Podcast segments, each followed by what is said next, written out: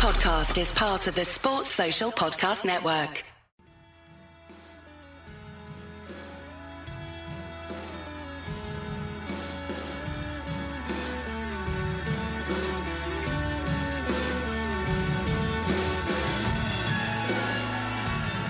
Hello and welcome to the Wisden Cricket Weekly podcast. On today's show, we'll be picking Wisden's test team of the 90s, only taking into account performances from January the 1st, 1990 to 31st December 1999. I'm Yas Rana, and picking that team today is the editor in chief of the Wisden Cricket Monthly magazine, new magazine out next week. Phil Walker, how's it going, Phil? Yeah, not bad, thank you. On a Friday night, cracking Uh, into my Wisden embossed beers that have been released in the last couple of days. Yeah, don't Yeah. worry, we'll, we'll be spending plenty of time talking about them later in the show. No, uh, we've no got the editor at large of Wisden Cricket Monthly, John Stern. How's it going, John? Yeah, very well. Thank you. Yes. And our very special guest, a man with 100 test caps, 16 test hundreds, and coming to us live from South Africa over Zoom, where he is with the England white ball squad at the moment, Graham Thorpe. Graham, thanks a lot for joining the show. How's the trip going so far? Well, it's it, it's gone well. You know, we, we're, we're three, four days in. We've had three very good days practice, and we've got our um, inter squad uh, match tomorrow. Um, hopefully, leading up uh, to the uh, the first T20 game on next Friday. How are you and the uh, players finding bubble life? Some of the guys, particularly the guys who went out to the IPL, they've been in bubbles pretty much non-stop since the start of June. Yeah, it, it's it, it, it is uh, it, it's different, and um, uh, the fact that I think what every player would say um, they uh, uh, not necessarily being able to have families potentially being able to come and travel and see them um, is something they have to get used to. Um, uh, but uh, at the same time, I think they understand the responsibilities of what what we're all trying to do, which is uh, keep cricket out there, support um, uh, the, the cricket bodies which are hosting uh, matches as well, and trying to get it um, safely safely through um, and, and and complete these uh, tours. I mean, we were very fortunate in the summer in England to get the amount of cricket which we did. Um, and as I say, a, a, different environment for players to, to get uh, to get their heads around. But I think uh, if you speak to a lot of players, they they understand that that is that it's their jobs, the same as us as coaching them. It's it's our jobs, which we love doing, um, but we're doing it in a slightly different way. Um, and uh, and I think that as you've probably seen, we're quite aware of, of the amount of cricket which some of our players are playing and how we have to manage them through um, uh, this this period during the uh, the COVID uh, situation. Just just coming in here, Graham, watching Jofra during the IPL. I mean, we all know knew that he was a superstar, and he's obviously already done some amazing things, not just for our our team but around the world. But it seemed like he'd almost moved up another level during the IPL when he was going to barely a tick over a run of ball, um, and was cleaning up the best of the best, and they were barely hanging on against him. It looked like a test match when he was bowling from time to time. And, and obviously, I, I, I watched um, qu- quite a fair amount of uh, of that cricket actually from the IPL, and um, and Jofra in particular.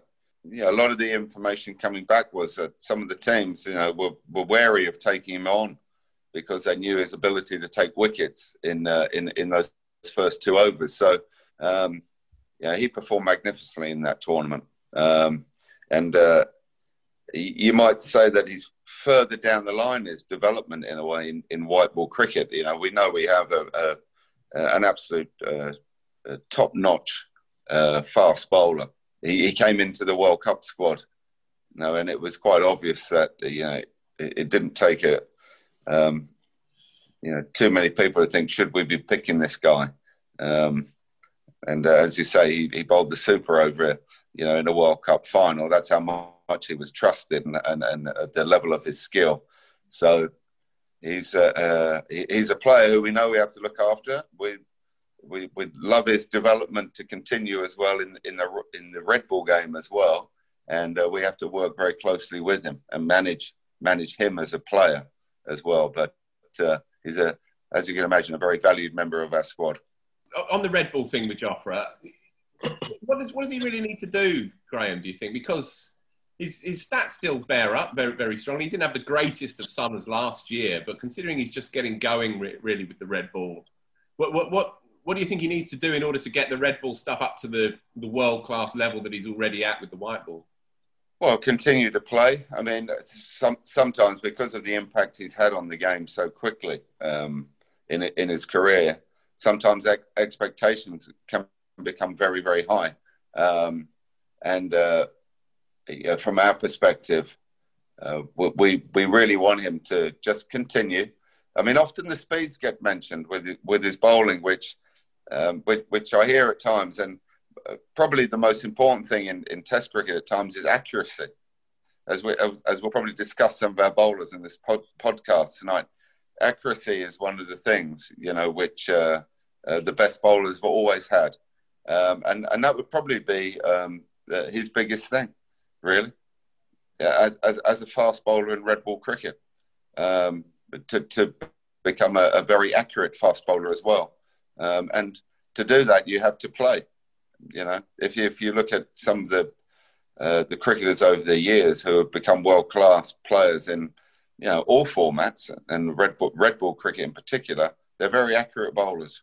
They they continue to build pressure on batsmen, and actually they don't allow them to score runs, and that's uh, that's a starting point. So that would be the, his his uh, the, I would say his biggest uh, development, you know, as as a, as a red ball cricketer. But I'm sure with with more um, games under his belt um, and the more comfortable he feels, and also managing managing him as a, as a as a player and the amount of overs he actually bowls as well um, will be the, the, the key factor going forward with him. I think. I think we're we're all really looking forward to the resumption of international cricket, particularly in lockdown 2.0.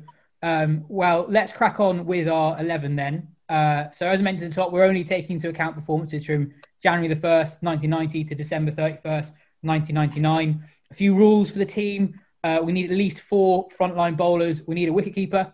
Um, and I need you guys to pick a captain for me by the end. Um, let's start at the top. Graham, who are your openers and why have you gone for them? So I've gone at the top. My two openers are Alex Stewart and Sachin Tendulkar. Interesting. Well, I I, I, I wanted obviously um, I'm, I'm generally a, a, a, coach who likes my players to be able to put uh, bowlers under pressure.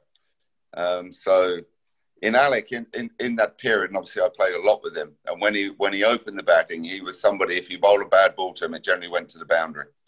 Um, and, and, so from from that perspective, and he was highly respected against um, playing against fast bowling um, through his career, um, and and his record would say in that period as well uh, that he was uh, he was highly successful. Um, I've taken the gloves away from him, you know, and that's why I put him I put him at the top because that's where generally I saw him as uh, the, the world class player, the world class batsman that he was uh, for England uh, during that period. Yeah, it's interesting. Stewart had scored more runs than anyone else in the world in the 90s. Um, and when you just include his performance at the top of the order, uh, I think over the course of his career, he averaged 47 opening the batting. Um, that yeah. dropped a little bit lower just in the 90s. So a formidable record at the top. Uh, John, who have you gone for? so I went, I mean, it's a very good case for Stewart, and I feel slightly shamefaced not having picked him, particularly in present company. But um, I went for Graham Gooch and Saeed Anwar. Um, Graham Gooch played only the first half of the 90s and, you know, was at towards the end of his career, as we know. But I think, you know, for a period in the early 90s, he was, you know, pretty much, you know, arguably the best batsman in the world, certainly one of the best, and certainly one of the best openers. Um, he averaged 51 in the 90s, I believe. Um, 45 tests, 4,000 4, runs, 1200s. Um, and that, you know, the, the, the 1990 series away in the West Indies um, when he was captain, got injured partway through, was a, you know, remains one of the great, you know, England overseas performances against a really strong side, given where England were at at the time. Um, you've got his 3-3-3 and you've also got, you know, the 1-5-4 at Headingley and 91, which is, you know, routinely regarded as one of the great innings by an England batsman. Um, Saeed Anwar, I mean, you know, Graham rightly talks about people getting on with it. Saeed Anwar, other than Jayasuriya, Saeed Anwar scored quicker than any opener in the in the nineties.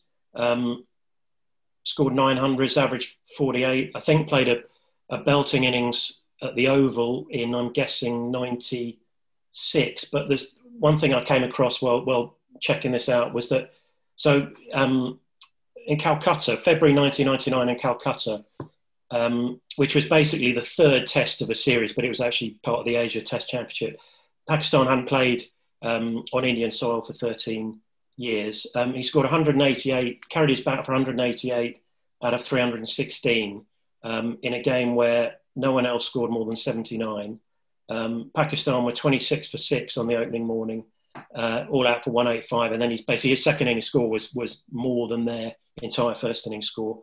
Um, it was, according to Wisden, it was the best attended Test match in in history. Um, whether that's been overtaken since, I doubt it, because basically 100,000 there every day until after two riots, the game was called off and it was, play, it was it played out in front of no one. Um, the first riot was when Sachin Tendulkar got run out, um, which uh, you know. um, but yeah, so I've I've gone for you know right hand, left hand, um, Gooch to to be solid and uh, Anwar to slash it through point, I guess.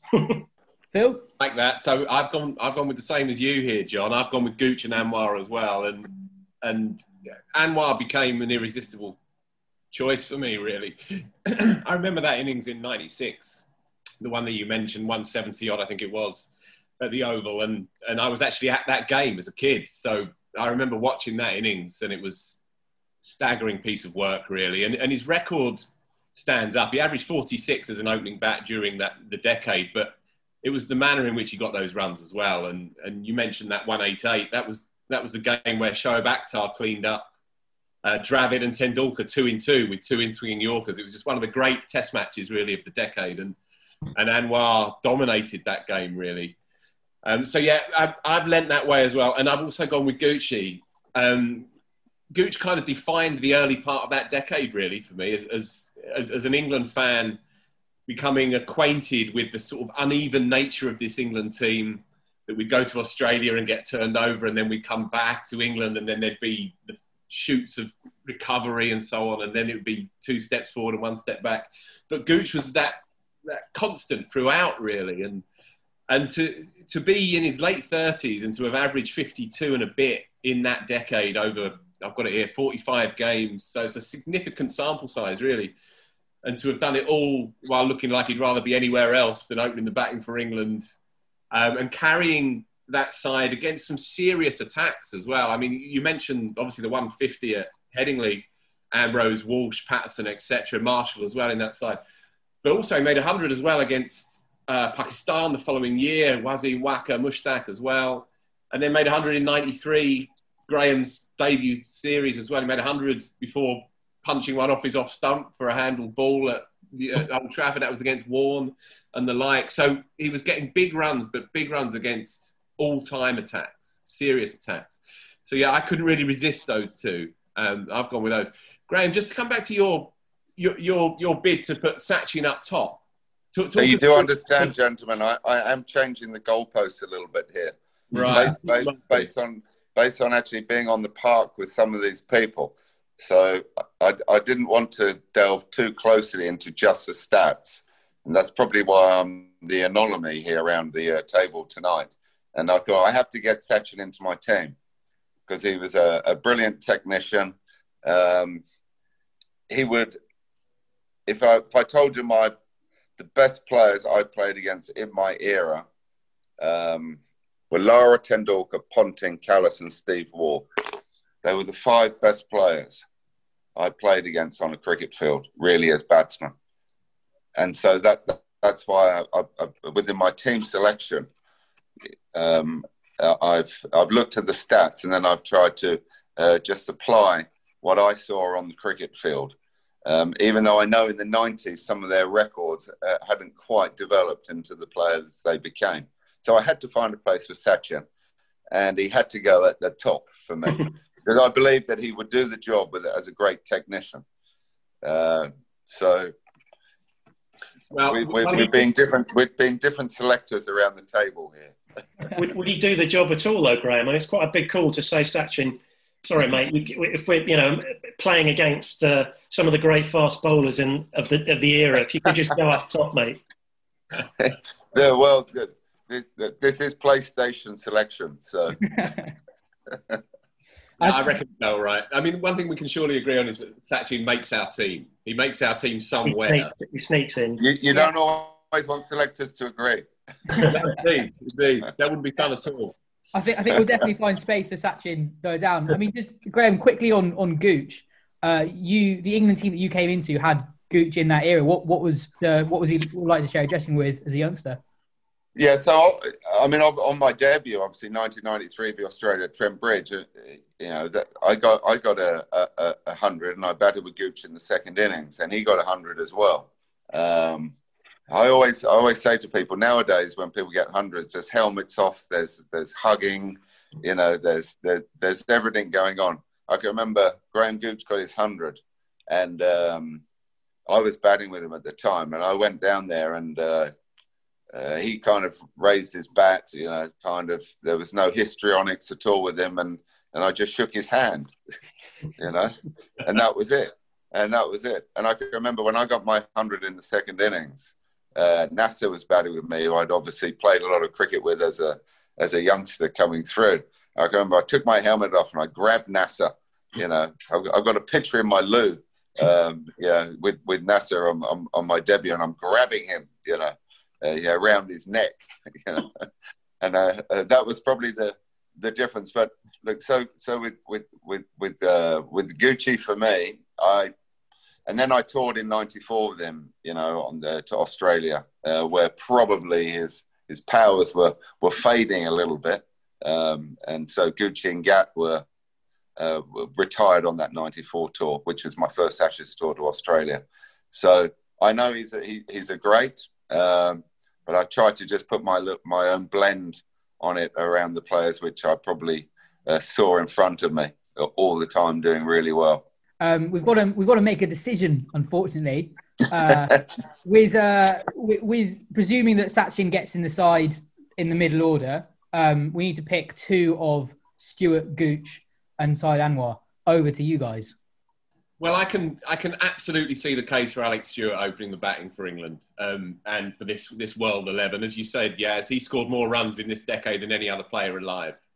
If he hadn't been, in some respects, a victim of his own brilliance and his own versatility and taking the gloves on, then he could have been one of England's all-time great opening batsmen. The record is there. In those double hundred, the, the, the twin hundreds in Barbados, with Graham chipping in with an 80 odd, I think, in one of the innings as well. Back at uh, second innings, I think it might have been. Yeah. He showed he showed against the greats that he could pull it off. Alex Stewart, absolutely, and and Gooch maybe there's an element of sentimentality in there with me. I mean, I'm an Essex boy, and I, I, I was at the at Lords when he made the triple and so on as a, as a kid. But Stewart's record across the, the, the decade itself probably makes a, a, pretty persuasive case to, to slip him in there. Um, I'm going to go out out to bat for Anwar because he's he's one of the dreamboat lefties that I've ever seen, and and I like to mix it up with the nationalities as much as possible as well. And I think I, I like Anwar in there as a as a southpaw opening bat. But I'm certainly I can hear for Stewart. What do you think, John?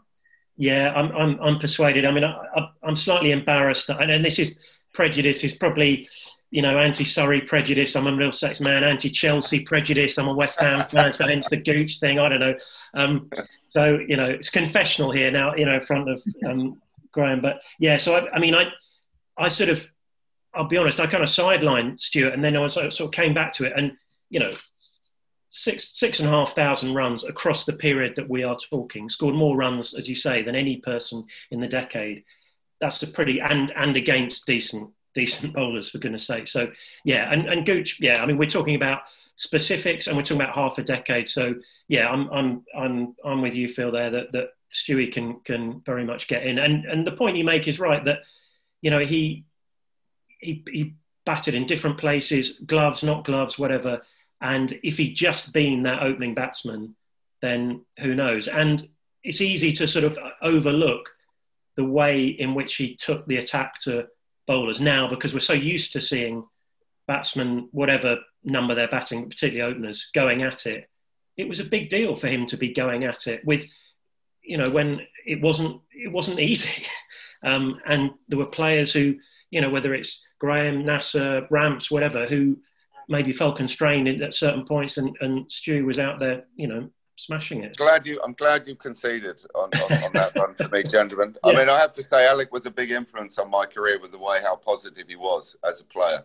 Um, you know, he, he would he would talk to me about how how quickly you could uh, try to get on top of of a good bowler. He said good bowlers will not bowl you, uh, just randomly bad deliveries. You know, you have to find a way within your technique of putting pressure on them. So he was a he was a big influence uh, for, me, obviously, as a you know uh, being in the Surrey dressing room with him, and then you know obviously being younger than him, and then playing for England with him. He was we were different in characters. Don't get me wrong, but I I, I, I learned a lot uh, a hell of a lot from him um, about how he went his uh, about his business as a as a guy, the way he practiced and the way actually on the pitch he always tried to take a positive attitude out to to score runs against them. So thank you, lads. Um, I'm, I'm, sure I'm going. I'm sure I'm going to lose my other opener here, though. uh, I think we're going to go Stewart and Anwar up top. Um, moving on okay. to the middle order, you all picked uh, Sachin, Lara, and Steve Waugh in your 11s, so we won't dwell too long on those three. Um, before we started recording, John reminded me, Graham, um, that you and Darrell Hair were the only two people, other than Lara himself, to be on the field for both Lara's 375 and Lara's 400. Uh, yeah, so just a question right. on that. What what did you feel when you when you shared a field with Lara? What what was he like to watch up close? Well, similar similar to someone like Alec, who was obviously, you know, uh, uh, from the same county and the same country. Brian Lara had a massive influence on me as well, um, having um, been on the on a cricket field with him, and it was on that first tour when I went to uh, the West Indies in '93. Um, you might remember I was bowled uh, um, in the first four innings. I was bowled twice in Jamaica and twice in Guyana uh, by the West Indian bowlers. And um, I can remember Geoffrey Boycott came up to me in the hotel um, after the um, match in Guyana and he said to me, he said, "You need to watch how Lara bats." He said, "You know, you're you're you're static. You're a robot, right?" He was quite very he was very critical, which uh, actually it, it, it hurt me a little bit. But I remember I went back to my hotel room, and I thought he's got he's he's got a point. He's absolutely right. And I can remember I went into the nets uh, at Trinidad, which was the third Test match. Um, and I decided I'd try to bat like Lara in the nets, you know, and uh, and I'd watched him play. I've been on the same park with with with uh, with Lara, and I just I, I just was, you know, uh, completely taken away by a guy. And Angus Fraser and our bowlers would say that wasn't a bad delivery. I bowled to him, and he'd slice it for four through backward point because it was high bat lift, his foot movement. And if you bowled short, he just hit, it off, hit it off his hip. And if you pitched it up, he drove it down. So he had a he had a technique which, if you did not hit what we I used to I say to our cricketers now, if you don't hit the saucepan, you know, or the, the little plate, right, the best batsman in the world will score off you. And that's what I learned from watching Lara bat. So, um, yeah, it, it, uh, he was he was somebody who had a massive influence on me as as a player, and I and I tried to copy him.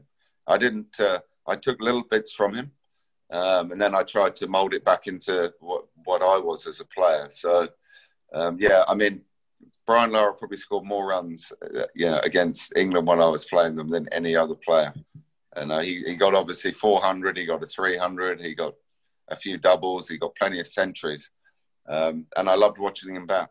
And um, he would probably be my uh, all the players I played against is the number one player, the number one batsman. He was the first name on my sheet. Um, the, the, 90s began really with Lara at Sydney against a young Warne in 91, and he made 277 at Sydney, and that was his first Test 100, Lara's. Richie Benaud said at the time that it was the most, the best sustained display of hitting he'd seen since Sobers. And from that moment on, he dominated the decade really. And he did it against the big lot. He did it against Australia at the start and at the end of that decade. And, and while there were some internal issues within the West Indies setup, and he wasn't much of a captain by all accounts, and he could be slightly surly and maybe a little bit uh, insular at times. When he was on it, there was just no one else like him. And, and that series against a rampant Australia side in 99, when he made a double at Jamaica, a quick 100 at Antigua in 70 balls or something, and obviously the famous 153 not out to win that game at Barbados on his own. Uh, they were nine down chasing 300, and, and he got the lot. And he dominated that, that Australian side, full strength Australian side, and he did it on his own. No other player really in the decade had that ability to to to take a series and bend it to his own will. I think, and and then the style, of course, uh, it all it all adds up. So Lara Lara at three for me was was comfortably the first name on the sheet. And quickly, we don't, need to talk about them for that long, but but Sachin's record was obviously absolutely incredible over the course of the nineties. Scored five five thousand six hundred runs at 58, 2200s, uh, four more than anyone else. Um, and Steve Waugh 6,200 runs at 53, 1800s. As I said, all three of you picked those three. Um, but this is where it does get quite tricky. We need to find one more middle order batsman. And between you guys, you came up with a lot of different names, actually. So let's start with John. John, who would you most like to join Sachin, Steve Waugh, um, and Lara in that middle order? Well, I picked Mark Waugh, actually. Um, and which slightly surprised me in a way because I sort of, I guess he partly suffers by comparison with his brother, but I mean, he scored 1400s at number four, obviously one of the greatest slippers of all time, averaged 40 in the West Indies. Um, he scored, I mean, basically, he scored 5,000 runs at number four. No one scored more in that position over the course of the decade.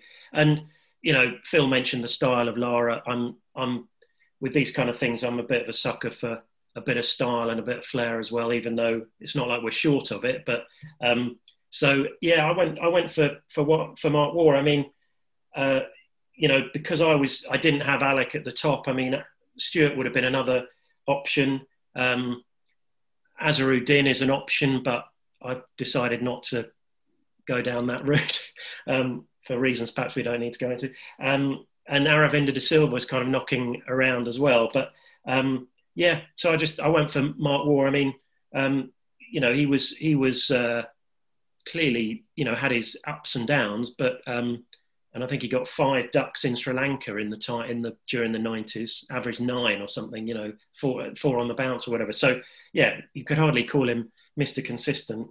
Um, the other one I just throw in the throw in the mix actually was for a number three option was was David Boon actually twelve hundreds at number three, um, but you know and again just a great character, great you know scored a lot of runs against England, but yeah unfortunately Booney loses out against some all timers. But yeah, Mark Waugh was my my pick. Phil, you you didn't pick Mark Waugh, which I was quite surprised by.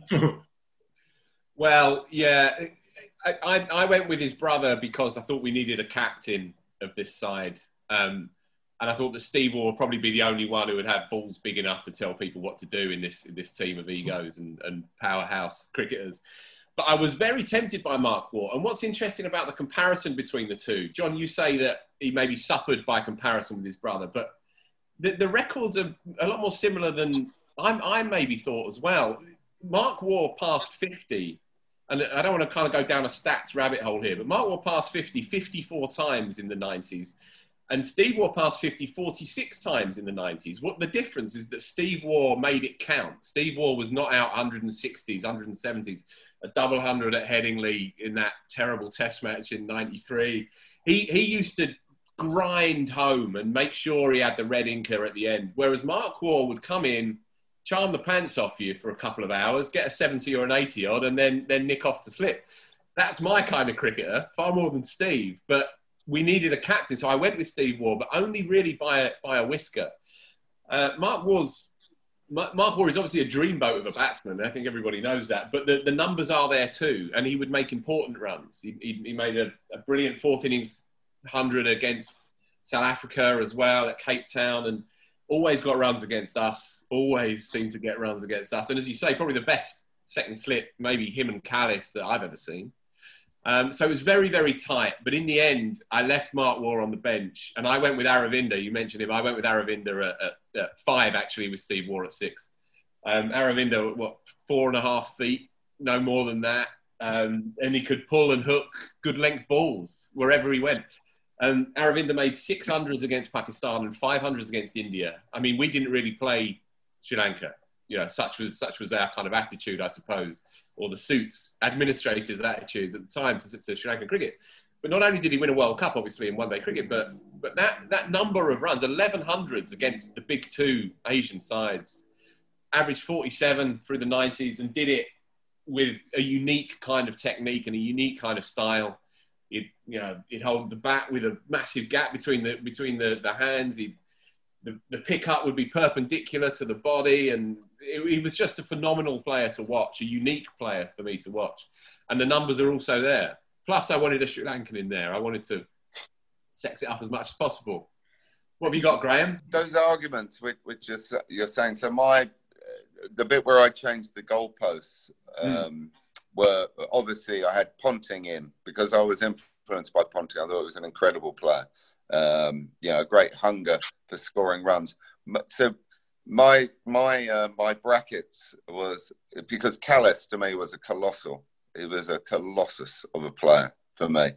You know, once he got in, so very similar, very different from Mark Waugh. So having played and knew Mark Waugh's character quite well. Um, Mark Waugh would be, well, once I've got a hundred, yeah, what else is there to do? You know, yeah. Whereas Steve Waugh and Jack Kallis's view would be, well, we make sure that we grind the opposition in. You know, whereas Mark Waugh would go, I've got a hundred now. It's time to, you know, just tee off and entertain. You know, and then you know, go and have a little bet on the horses and go and enjoy a nice tea. You know, and and that was that was the uh, yeah that was the the beauty of someone watching Mark Waugh bat. He was he was beautifully you know balanced, he was graceful, he was a great timer of the ball, but the other two just churned out runs. And and so being on the park with them, you knew once these guys got in, Kallis and Steve Waugh were potentially going to change that Test match and make life hell for you. Mm. So that was that was my my tricky bit, obviously, because when I looked at the stats Jack Kallis was actually on the bowling stats low down in the 90s, but he wasn't even on the batting stats in the 90s. And I was quite surprised by that because he made his debut in Cape Town. I remember in that uh, test match where we, we lost in Cape Town. That's where he made his debut in 1994, I think. And um, I was surprised, thinking well, another six years went by and he wasn't even on. Well, I don't know how many players were on that list, fifty maybe. I was statistically challenged by the fact that Kallis wasn't there, but when you look at him and he, whatever he averaged by the end of his career, and you look at him as a cricketer, and he got 290 odd Test wickets, you know, 13,000 Test runs, average 55. You know, I I struggled to put Mark Waugh above Jack Kallis into into my batting order, but I'm if you are going stat based, then I am going to have to concede to you guys on this one, um, and and and you can have your pick on on on that position, as you may well have your pick on Ponting as well. Mm. But obviously, as you say, we agree with Tendulkar, Lara, Waugh. You've given us uh, Stewart at the top. Um, I think I'm getting four out of six of my selections in. Yeah, you'll take that. What about Aravinda then, Graham? What do you think about Aravinda? Uh, great player. I listened to exactly what you said, and I know he's very high up in the 90s on his stats. Brilliant player of spin, and, and a very good player of fast bowling. So, if you want to if you want to go stats and Kallis is not in there and Mark Waugh's not in there, then I would go with Ar- Aravinda. Mm. Yeah, just just on Kallis. So Kallis only played 32 tests in the 90s, um, and in in lockdown one, we picked a, a test team of the 2000s, and rest assured, Kallis was in that one, as was Ponting. Yeah. Um, yeah. So they'll go to sleep easy if um, we don't we don't include him in this one. Sorry, yes, just just on Ponting as well, just to finish yeah, off on that. Okay. He played 33 games in the in the decade, and and probably the turn of the century was when he really became that top top top world class player. and the most uncompromising player of his generation. Before that, he was a little bit in and out of that side, um, and he made 100 in the 97 Ashes, Graham, which I think you'll probably remember. Yeah. Before that, Yeah. I think it was maybe in the fourth test, but before that, he was struggling for runs a little bit. And, you know, he was batting at six in that side, up and down the order a little bit. And he had one or two off field things going on as well. So it wasn't really until Right. the turn of the century where he really became the, the monster player that, that we obviously know that he No. was. He averaged 44 in the 90s.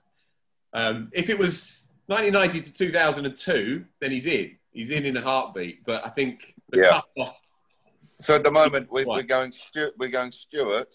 Who's the other opener? Anwar. Anwar. And then who are you putting at three now? Then Lara. Yep. Lara Sachin. Steve Then Waugh, Steve Waugh's going to be in there. Steve Waugh, and then um, whoever is your number six. So you're going to go Aravinda. I think Aravinda gets gets the nod. And I concede. Um, Moving on to the keeper. So two of you chose uh, Ian Healy, but John, you you didn't. You chose Andy Flower, um, which I thought was quite interesting because when we were picking the ODI side of the decade um, for Wisden.com earlier in the week, there weren't really anyone who stood out with a brilliant record with the gloves. Um, sorry, with the bat, who, who could also keep. But then we realised is is that actually that's okay in the nineties because keepers weren't judged quite as much on their batting. Then, do you think Flower's case with the bat was just too strong to ignore? well, uh, this is a slightly sort of obtuse pick in the sense, you know, Healy Healy played 102 tests in the 90s, and the net in terms of keepers, the next the next is Alec with 42. So it's kind of no context really, but. Flower, um, Flower played 35 tests, scored two and a half thousand runs at 44, six hundreds and 14 50s. He scored some big hundreds. He didn't, you know, fair play. He didn't. He didn't play against Australia or West Indies, but that's kind of not his fault. Um, I just sort of thought I, I've, I've got a soft spot for Flower. I think he's just, you know, in a playing for Zimbabwe. Just he, you know, he, he basically was he was a proper, you know, international class player in a in a kind of very obviously modest emerging side. So, um, you know, I can't. I'll be honest. I can't really vouch for his keeping and keeping to our spinner, who we can probably guess who that might be, but whoever it might be would might be a challenge for anybody. But maybe for someone like Flower, I don't know, probably keep all the time either. Um, but yeah, so I, I just, I, you know, he, he, he makes a, a decent case. But yeah, I mean, Healy as a keeper and in terms of longevity and all the rest of it. But I mean, as a as a batter, he, I mean, Healy was, you know, was a very useful batter. But I'd say he's more, you know, he's probably more of an eight than a seven, really, if you're being honest. Um, so uh, yeah, and it's not. I mean, crikey, it's not like we're short of batting in this team. But yeah, Flower, I, that was my, you know, that's my my uh, manifesto for Andy Flower's inclusion. Uh, Graham, for, for people who've not watched um, Ian Healy play live, just how good a keeper was he? Because there'll be people who just look at his numbers and go, "Why, why, why is he a shoe in?" Yeah, I mean, I mean, I think Ian Healy has said uh, uh, his two best stumpings were both off me when I was batting. one, one, was, one was at Edgbaston when I was a bit of a greenhorn, and actually, um, the story behind that was that Steve Waugh was at Silly Point. It's the only time I've been out sledged on a cricket pitch, and I, and I said to myself when I was walking off, "That's never going to happen again." We were eight down. I was batting with Martin was 60 not out. And Ian Healy turned around to Steve Waugh, who was at Silly Point. And he said, yeah, he goes, uh, watch this little prick play for a red inker. and I charged out of my crease trying to hit one for six. And it, and it, obviously I missed it and hit the rough. And it was a great take. And um, Healy took that one. I think the other one might, may have been at Perth where I was trying to hit one again into out of Perth after I got to uh, I was having my Mark Waugh moment. I've got 120 on the board, and I'm thinking, right, now's the time to t- take the blonde lad down. And um, it's a very similar thing. Ma- massive bounce on the ball. Healy took two great stumpings, which I think I've heard him talk about on um, on a on a TV uh, show before. Um, it was also well, it, you're right. I mean, I, I understand the flower argument with the batting, and probably Healy under average under 30 i would i would um, Yeah.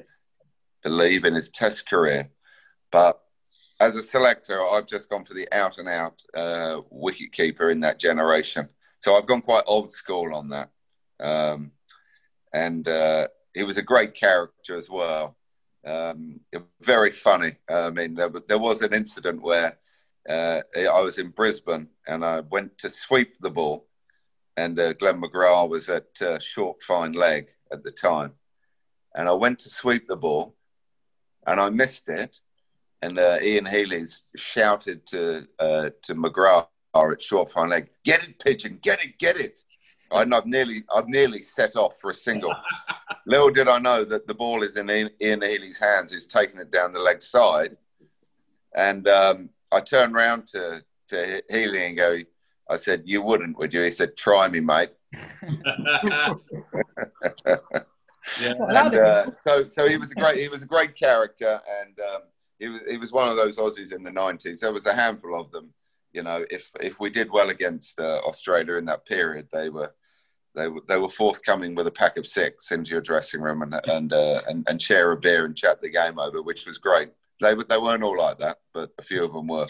Well, I, th- I think Healy makes our eleven then. Sorry, on the subject of keepers, yeah. can I just throw in that Gilchrist played five tests in the nineties and averaged sixty. It's sort of like you know, even though he's this wasn't his era at all, and it was just, but he still he was on the move, you know. So I mean, I had him in, and then I realised, hold on, I looked at the stats, and I went, no, hold on. Before we go on to the bowlers, we've got a very exciting announcement from Wisden HQ this week. We are launching the Wisden Drinks collection in the run up to Christmas. We're selling a beer, rye, gin, and vodka. Head to wisden.com forward slash shop to see what you can get. Next week, we'll talk about the spirits in a bit of detail. But right now, because my batch arrived today, I'm going to quickly talk through the beers. Um, so each Wisden Ale gift pack consists of three cans of The Little Wonder, an amber ale with a toffee and biscuit malt backbone with a delicate fruit aroma, and three cans of the Afternoon Session, a refreshing session pale ale that provides a citrus aroma.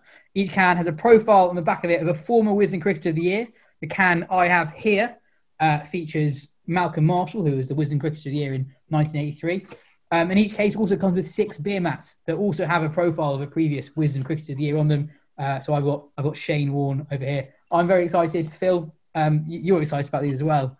Oh mate, I can barely contain myself. Um, and I'm I'm drinking from the gaffer. I'm drinking from Alex Stewart himself, right here and now. 1993 Wisden Cricketer of the Year, and he's in our team. Very You'll be expecting a slice of that, won't he? I should imagine. Moving swiftly on. On to the bowlers. I think this is where it gets. This is gets. This is where it gets really tough. Um, I remember when we picked the side of the 2000s. There were loads of batsmen we talked about who averaged north of 50 in that decade, including yourself, Graham.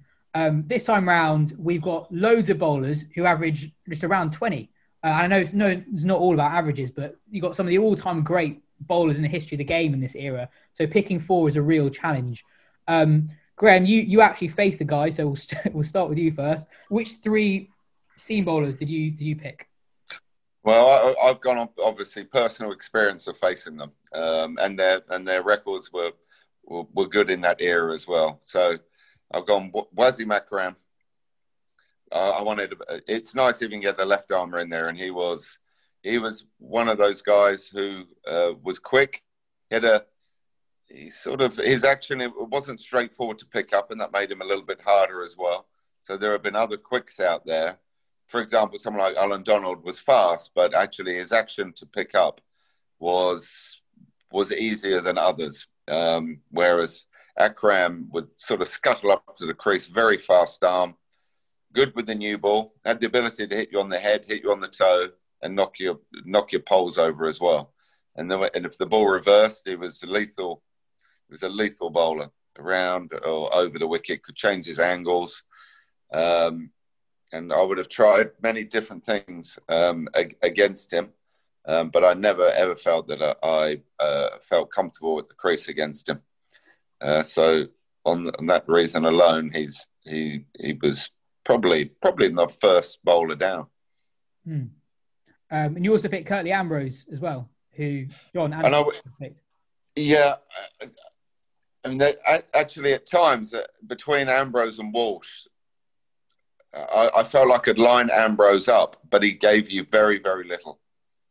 And um, if there was anything in the surface, he would get it out of the surface, and he just had the ability to, uh, from a back of a length, or I mean, I reckon I played five series with Curtly Ambrose. He bowled me three half volleys, I reckon, in that time. I can I can remember all the all the drives down the ground off him. There were only three, and that and so he gave you very very little. So you had to make that decision whether I'm, I'm as a batsman, am I gonna gonna drop and run? I'm gonna have to line him up, or can I pull him? And you were having to occasionally make a premeditated decision against him that I'm going to go deeper in my crease and try to pull him and see if I can um, knock him off his guard a little bit. But he was he was very hard to knock off his guard. You know, he, he knew what it was all about, and um, he gave you very very little as a fast bowler. So that's why he's in for me. Uh, so I had Akram Ambrose, and then then the other one was quite tricky because obviously Glenn McGrath was a fantastic bowler, but Shaun Pollock for for me being a left-hander got very close to the stumps, had the ability to swing the ball um, probably more than McGrath, and he was equally as smart uh, as, as McGrath as well in terms of working his batsman out. And I just struggled more against Shaun Pollock than I did for Glenn McGrath, and uh, and so that's why uh, that was one of those sort of personal choices um, where I went Pollock over McGrath, which might surprise some people it doesn't really surprise me. It, Pollock's record in the 90s was outrageous, really. And you mentioned Ambrose, you know, barely went at two runs and over. Pollock was the same. Their economy rates are comfortably below anyone else of the of the quicks at the time. Also, I always remember what Athers used to say. Pollock's bouncer was the toughest to face because it's kind of came yeah. out of nowhere, and he's not necessarily associated with being quick, quick, but he was clearly quick enough. He hit a lot of people, and and and I've heard sometimes even, you know, when I I, uh, I talked to Ath, yeah, say about Archer, very similar, very close to the stumps at times, straight over the top, and very little indicator that it's going to be a bouncer. Uh, and because obviously uh, when Pollock first started his career, he was fast. You know, I can remember his debut Test match where I think I was his first wicket, but he hit Robin Smith on the head three times right. at uh, Pretoria, and Robin didn't get hit that much really on the head, and he hit him three times on the head. And uh, Robin came in at lunchtime. He said, "How's this?" Well, I, I won't swear because we're on it, but how's this little so and so? You know, kind of hit me on the head three times. Uh, but that was his action. He was close to stumps. Any any movement, yeah, yeah. That, that's that's why I had him in for me. Mm. John, who do you go for? Well, just before that, I, I was speaking to John Snow recently for the next edition of Wisden Cricket Monthly, and we were talking about the notion of pace and sort of whether English fast bowlers are, you know, whether we have developed or you know been receptive enough to it to quick bowlers over the years. And he he said, you know, it's not about pace. You've got to be fast enough, which is a comment that you know we we've heard tonight as well. But, and the thing about archery is, is is right. It's not you know there's no point being fast for the hell, for the hell of it. You know, it's and you mentioned earlier, Graham, about the accuracy of these bowlers that we're talking about. Um, the other thing, again, sorry, yes, just I'll tell you who I picked, but you know, we're talking, we're leaving a bunch of blokes on the bench here, kind of world class, all time bowlers, and I think you know one of the things that made the '90s a golden era for Test cricket was the quality of these fast bowling attacks around the world. Um, the spin bowling, obviously, there's some greats in there, but it's not very, it's not a very deep list, but the, the quicks, unbelievable. I actually, so initially I picked Donald, and then in the end I picked Waqar. Um, and um, I mean, I don't know, it's it's it's choose your poison, isn't it? Really, but um, he got more tenfers than than anyone else. I mean, five for what it's worth. But it's just you know, if you the variation, uh, the old ball ability as well. I don't know. I just um, in the end went for him. Um, you know, Wasim, Curtly, and Waqar seemed like a pretty good mix to me. But yeah, Donald Donald's clearly an option as well. I, I didn't actually consider Pollock really, but um, you know, possibly again, I'm thinking of him as a different era or the, the next decade. But um, but yeah, I went for went for Waqar, and I guess Graham, you'd have faced Waqar. You know, they've been on the same team as him as well, I guess as well. I did, and and and uh, it was it was it was hard, uh, but again, my personal experience of playing against Waqar was uh, he was a better, he was more lethal to right-handers than he was to left-handers. Yeah. So he, I reckon, so Waqar got me out twice with the new ball, but he never got me out with the old ball. Whereas Wasim would get me out with the old ball because Waqar could not reverse swing the ball back into a left-hander. Mm-hmm. He could hold it up, and I, I, I just found the other three at, at a different level. So I know there is very much a bit of a personal uh, experience of, of playing against those guys who I felt put me under more pressure technically um, as as a as a batsman. Um, and you're right, there were a, a, hell of a lot of bowlers. You're talking about Courtney Walsh, Allan Donald, Waqar Younis, um, even someone like I don't know where Srinath was in the '90s, Indian uh, uh, quick um, as well. Yeah. Um, and there would have been there would have been yeah Glenn McGrath sitting on the sidelines, quite quite a tricky one to leave out as well. Um, so I think if we agree on two, Akram and Ambrose, you can you can argue about Pollock, but well, all right, I'll, step in here. For me, it was a toss up between Pollock and, and Waqar, and I went with Waqar because you know it's a bit more thrilling, I suppose. But who, who are we to step in and say to you, Graham, that no, sorry, mate, you're not going to have Pollock in your team, you're going to have Waqar when you've actually faced them from 22 yards. So uh, I think we can all just sit back on this one and go with Pollock, who's, as I say, his record is outrageous. Just to be slightly cheeky, um, if you had to put in an England quick from the 90s into this side, who, who would it be? Um, probably Gough. Probably Gough. Based on when he when he was quick, he would have been about closest to Waqar Younis. So good with the new ball, quick enough. Um, as Goffey would say, he may have benefited from the uh, uh, uh, sports science era of the, the 2010 onwards with England. Um, but when he was at his best, he, he, he had that uh, bullish belief um, as a cricketer that he could do anything on, on, on a cricket field. And when he was at his best, he would get the best players out for you as well. Pollock it is. John, are you comfortable with that? Yeah, yeah, very right. much so. Done. Okay, so it's Wasim, Ambrose, uh, and Pollock. And it's another another nationality in the mix as well. Yeah, all mm. true. We're not going to get any grief here on social media. We're covered them all. not much. Very good. Direct all problems to at Phil underscore wisden. um, the last spot on the team was was again one that was unanimous. You all picked Shane Warne over Murali and Kumble. Graham, I guess so. It's not really a debate about whether he's inside, but just again, just to hear your um, experiences of, of facing arguably the greatest bowler of all time. Well, I've often um, spoken about Shane in a way that uh, he was a great competitor to start with. I mean, when I played against him in '93, you have to remember he didn't have. I didn't play him like a lot of other players did um, after that, where he's he's Shane Warne when I first played against him, I just thought, who's this bloke with blonde hair?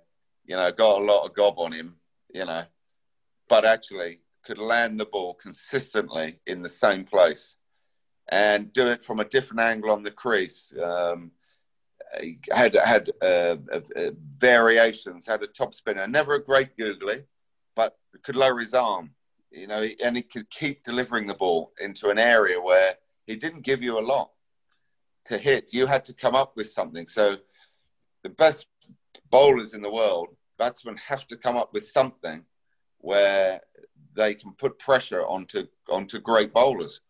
And um, but I didn't. I never played the man ever with, with Shane because probably I was a very similar age to him coming through. So he a he was a great competitor. I, I think Shane would tell you over a beer, even talking to me, he would say, his mate, he said, I, I, I could read exactly where you're at within about 10 balls of bowling at you. Whether you felt confident, whether you're going to sweep me, whether you're going to take me on, whether you're going to be slightly more defensive, what language I could use against you, you know, as well. Whether I could be kind of a bit smart and tell you, you've never hit me through extra cover in two, two series. So why do I need an extra cover? Um, and then he'd throw up a big, you know, leggy outside uh, leg stump, uh, sorry, off stump, you know, and see whether you'd actually drive it. So he was a he, he was the all round package, you know, for me. He would he was probably the player. If you said if we could have one Australian playing for England in, in that period, I, I would have said, "Oh, we'll take Shane Warne." You know, um, whether the Aussies would have played him differently, I don't know. Um, but th- those are my experiences for him. You know, and loved the game. You know, was uh, if you did well against him, he'd uh, again he'd be another um, guy who would be happy to come and sit, have a beer with you, tell you well played. You know, that was that was a great knock. Um, and um, but yeah, I come back to what I said earlier about the accuracy of of a, of a bowler. Um, astonishing that he, I can I can probably again like with Ambrose count the amount of long hops he bowled me in about four or five series, and I reckon there was probably two or three. The rest you had to kind of find a way of putting pressure on him. Brilliant. The impression of, of leg spinners before Warne, or the the impression, you know, the bit like with sort of English quick bowlers or whatever, it's assumed that well they'll give you, you know, they'll they'll bowl a four ball and over, and that's just the way leg spinners are. But he completely, just completely debunked that notion, didn't he?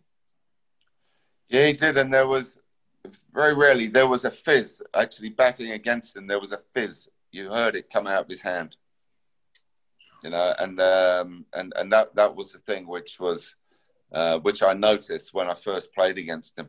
That snap as the ball came out of his hand, um, and uh, as many people would say, uh, a, a, a, rare and unique cricketer. I, I felt, um, in a way, uh, you know, looking at the, bowlers in, in that era, I always felt very honoured actually with the era which I played in um, against some of these bowlers because you know their records are phenomenal.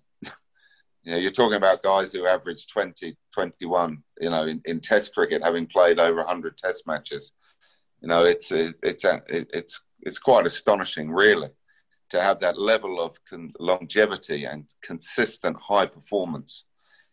You know, as a, as a, as a as a cricketer, you know and I, and I considered myself, you know, I gave it a fair crack, but I look at the, some of these guys and I just think they were at a, on on a different level, you know, uh, as, as, cricketers. But they would have it, it, did, it didn't happen by fluke, you know. They they they, they worked bloody hard at, at, at their games as well. They had to have done. We we have an eleven. It's it is some eleven. I'll run through it quickly. Um, Alex Stewart, Saeed Anwar, Brian Lara, Sachin Tendulkar, Steve Waugh, who I think we agree is captain. Aravind yes. Ian Healy, Shaun Pollock, Wasim Akram, Shane Warne, and Curtly Ambrose. That is that is some eleven. Thank you very much, all three of you. Graham, it's been a genuine pleasure having you on. Uh, thanks for taking some time out of your, your tour and best of luck with, with that tour. Thanks, John. Thanks, Phil. Listeners, if you enjoy the show, please share it with your friends. And if you're feeling especially kind, why not leave us a five star review in the podcast app? Cheers.